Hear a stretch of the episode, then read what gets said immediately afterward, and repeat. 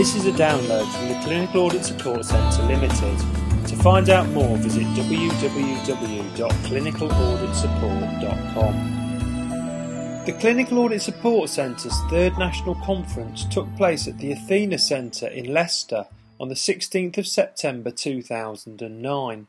Over one hundred thirty delegates from across the U K attended the conference, with the majority working in clinical audit and clinical governance. The day included an interactive exhibition and poster competition, and attendees listened to presentations from national speakers and local clinical professionals and enthusiasts. Once again, the conference was chaired by Lucy Warner, Chief Executive of the N H S Revalidation Support Team, and from the start of the day she highlighted the current importance of clinical audit, noting it will be an integral part of forthcoming revalidation arrangements. The morning session focused on national updates from organisations such as the Healthcare Quality Improvement Partnership, NICE, the National Patient Safety Agency, and the National Audit Governance Group. The afternoon looks much more closely at local implementation of audit work, with three presentations from trust-based clinical audit teams. Overall, the first speaker, Professor Mike Pringle from Nottingham University, rated as the top speaker for the day with a fantastic ninety-seven percent positive rating, and he was closely followed by the final speaker, Olympic gold medalist Doctor Tim Brabants, who was positively endorsed by ninety-four percent of the audience. One of the highlights of the event was undoubtedly the interactive poster competition, voted for by delegates and sponsored by Snap Surveys. A total of twenty-six excellent posters were displayed, and these were well received, with twenty-one being awarded at least one first place vote. The outcome of the poster competition proved extremely close, with first place being awarded to a false prevention audit submitted by Leicestershire County and Rutland Community Health Services, which gained a total of sixty-two points. This was authored by Halima Begum. Second place was awarded to Julie Davey from Hampshire Partnership N H S Foundation Trust on fifty-three points, and she was just ahead of Southampton University Hospital's N H S Trust, who placed third with fifty-two points from a poster authored by Patricia Norman. We hope to make more details available of these posters in our next edition of our journal Clinical Audit Today. As part of the event, all delegates were invited to take part in a clinical audit questionnaire. We're currently in the process of evaluating this, but the key themes to emerge from it are, first of all, delegates are concerned about future spending plans in relation to clinical audit that may evolve as a result of a change of government or after the next general election in two thousand ten. Secondly, there is more need to focus on patient involvement in clinical audit. And thirdly, delegates acknowledged that more effort needs to be focused in relation to re-audit and ensuring that audits complete the clinical audit process.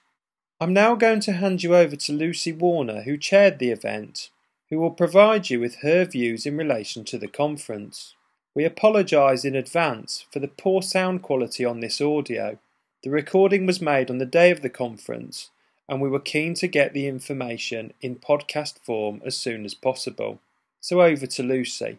My name is Lucy Warner, and I've had the pleasure of chairing the Clinical Audit twenty twenty Third Way Conference at the Athena Centre in Leicester on the sixteenth of September two thousand nine. Additionally, the speakers came from a variety of settings. We had national speakers giving us a variety of updates and local speakers identifying how clinical audit it works in action, both from primary care, secondary care and mental health. And to cap off the day, we had an Olympian who not only brought his gold medal to show us, but also told us how to bring the differences between world-class sports performances and world-class delivery of healthcare together. Big themes of the day were linking clinical audit to the national agenda, the focus on quality accounts and quality indicators for organisational use, and the focus on revalidation for professional use, initially for doctors, but in the long term for all healthcare professionals. The, the other major identifier of the day was around the focus on patients and how patients can impact become involved with and help deliver clinical audit. Revalidation poses a particular challenge for clinical audit. The concept that doctors up and down the country, one hundred fifty thousand of them, will have to te- undertake two clinical audits over a five-year period equates to three hundred thousand audits every five years, or the equivalent of sixty thousand audits per year.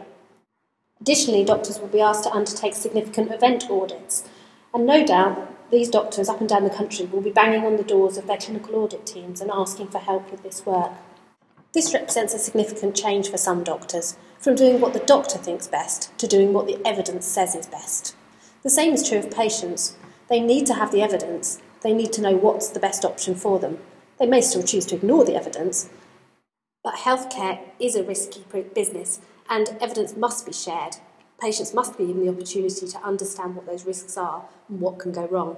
Involving patients in clinical audit and ensuring that patients are aware of the outcomes of clinical audit can only help this process. For a good doctor demonstrating their revalidation in the future, they will need to meet twelve attributes of being a good doctor. And these will include the ability to look at their clinical practice, reflect on their clinical practice, and change clinical practice as a result, the very basis of clinical audit.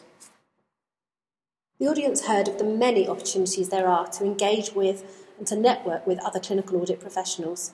Using H Q I P's new forum or the N A G online web-based discussion board. There was also a presentation from I S Q A and the opportunities there for shared learning and shared opportunities. There were also many offers of help from organisations such as NICE and the N P S A to support local clinical audit professionals in their work. There was also plenty of discussion around the professionalisation of clinical audit staff and opportunities for accreditation of training programmes in the future. A further presentation focused on the impact that the World Wide Web can have on the way we see healthcare, the way healthcare is delivered, and the way that we have to respond to patient opinion. Paul Hodgkin gave an excellent presentation on a new website that runs, giving patients the opportunity to tell their story, to identify what went wrong, what went well, and also giving the opportunity to the trust or the healthcare organisation involved to respond on that particular comment. Indeed, the power of the web was a common theme and how people can use this to their advantage, both in engaging with clinical audit and in engaging patients in the clinical audit processes. The reality of juggling both local and national audits was a key theme for a further presentation. How can you juggle national priorities against what is important locally and deliver on both? A second presentation looked at the realities of re-audit. From a simple audit carried out with the audience, it appeared that very few uh, participating healthcare organisations achieve more than a ten percent re-audit rate. It's clear that this is a challenge we all need to step up to. A final presentation from a Mental Health Foundation Trust demonstrated the need for good operational processes to support local clinical audit. Without good communications, good systems, good ways of capturing data and identifying the data for use, clinical audit simply cannot progress. The final presentation from Doctor Tim Brabants, Gold Olympian and also practicing clinician, demonstrated the link between world-class sporting achievements and world-class healthcare delivery. The focus on outcomes, the focus on teamwork, the ability to share knowledge of what works, the ability to identify and overcome barriers, and the fact that this is a continuous process of improvement.